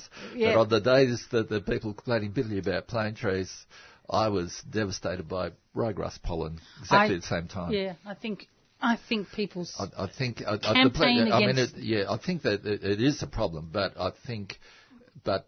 Uh, plane but, trees but I survive. think 90, in, 90 they survive in, in in really they survive in really polluted areas. Yep. And not many trees do. Yeah. And I think it's a mistake just to be bashing the plane I, I tree think I think ninety percent of the problem that people were having uh, walking up and down streets, blaming the plane trees, was actually ryegrass pollen. Mind you, mind you, I, I hadn't realised there was a problem with plane trees until I was in Lyon. Um, only when was it? Last year, and um, lots and lots and lots of plane trees, all in flower. Very very windy day, and we were all literally choking with the plane with trees. the plane trees. So I now know how much oh yeah, it can uh, affect. I, I agree. On a I mean, windy day. there's It was- it definitely was a problem with shocking. them. Yeah. Did you see the way they were pruned in Lyon? Ah. Uh, Remind well, me. I, I well, can't, I well, can't I'm, uh, recall. I'm trying to think, Lyon. Uh, no, no, further south, further south, in, in some of those cities along the Rhone. Oh, the, right. the way they prune, the, they prune those plane trees to into uh, shapes is just extraordinary. It's some of the most unearthly pruning I've ever seen in my life. okay. Maybe not Lyon, but but further No, south on, on the same Nothing river. struck me ab- about the pruning as being unusual. Yeah. So Yeah. Can I just say that we've um, that Karen has phoned back about that weed, and it now has a name, which is Medicago polymorpha, and I've looked it up. It's known as Burr Medic or Burr Clover. I'm at the moment reading a website from Brisbane City Council where it's obviously a real problem. Brisbane City Council. Brisbane City Council. It's native to Northern Africa, the Azores, the Madeira Islands, Canary Islands, Europe, Western Asia, and the Indian subcontinent, and is widely naturalised throughout most of Australia. But somebody else has rung in saying it, pull it out, pull it out. It's not yet in the parks. We mustn't let it get in the parks. So it's obviously a problem. Uh, and it needs, I mean, they are talking here about s- spraying it with things that will kill clover. Okay. Wow. So so, So it's- this it's- this needs checking out. Yes. Uh, identify it, make sure. Uh, but but um, can we just go through that again? Me- So it's called it's Burr Medic or Burr Clover, Burr Burr B U Clover. R R. Medi- It, its proper name is Medicago, M E D I C A G O, polymorpha. polymorpha. Uh, and Hmm. Hairless, P O L glabrous- Y P H Y double L A, something like that. Po- P O L Y M O R P H A, polymorpha. Right. Okay. Um, It's ex- okay. So it's we, we so we need to identify that one and and um, jump on it. Yes, and there's there's several similar Medicagos that are around according to this website. So people might want to look it up. As it said, I'm looking at Weeds of Brisbane, and um, we might just note that and see what more information we can pick Yes, up. Yes, yeah, we'll follow one, that one through. Um, very quickly, we've had another query from the outside line. A caller from Bayswater has a luculia growing along the side of her house. It's uh, tall, approximately 20 feet high. The leaves are yellow slash pink around the edges and are falling off. New buds form and then again turn yellow. And she also wants to know when do you likely prune them? Well, I think, I really think in if you're pruning a tree like that, you, it doesn't matter when you prune it. I mean, the worst that can happen is you'll lose one set of flowers. So you prune it when you fancy. They tend to be semi semi evergreen anyway. They are semi-evergreen. Yeah, so they so the dropping leaves is is is a natural thing to happen, and, and they, they tend to drop the leaves as they flower from uh, the, the, the, to to some degree, or after they flower. Whereabouts was Bayswater. Bayswater? Bayswater. So it's quite warm. Yeah. Because I do you grow luculia? Um, no, I haven't grown it, but I've, I've I've seen it growing in lots of places. and But I don't. I, I, it doesn't like the cold. Yeah, I've I've seen it growing in Kilsyth, very close to Bayswater, on the south side of a building, doing pretty well. In a in a on a difficult site, uh, tended to be boggy in winter and very dry in summer. And this was only uh, this little coolie was only getting sunshine in the morning and evening in the summer, and almost constant shade in during the winter. It was a really difficult spot. But Um, they are usually planted on the south side of a house. yeah, yeah, and um, and uh, and certainly they they're not happy in, in too much sunshine. And they're not happy in too much cold. Yeah, um, th- this one was not too bad. In fact, there was two or three of them along this this uh, facade. So maybe maybe it's just I mean if if the leaves keep turning yellow and then falling off and then the new buds are doing the same thing turning yellow. Yeah, it's, it's just how strong the the buds are to replace those leaves. Yes. Yeah. Uh, Twenty feet high is quite tall. It it's is a short-lived plant. I'm Yep. just wondering. How Maybe close it's time is to- it to the to end go of its out. life? Yes. Um, but that's that's the only. But it, turning yellow also implies it could. Ha- I mean, there's. It could be too wet or too dry, Yeah. too too wet be. or too dry. or it could be lacking a bit in food. Yep. Yep. I would prune it, um, and I would prune it and wait for a bit because we have been having an unconscionably cold, wet Yep. wet time. spring, and and see that it, if it picks up. Yep. And I and I would prune it and then just give it a good dose of Seasol. Yep. And look again once the weather improves. Yep. Good idea. Okay, we've run out of time for another week. A huge thank you to the panel and also to uh, Louise and Carol who've been handling all the phones for us this morning.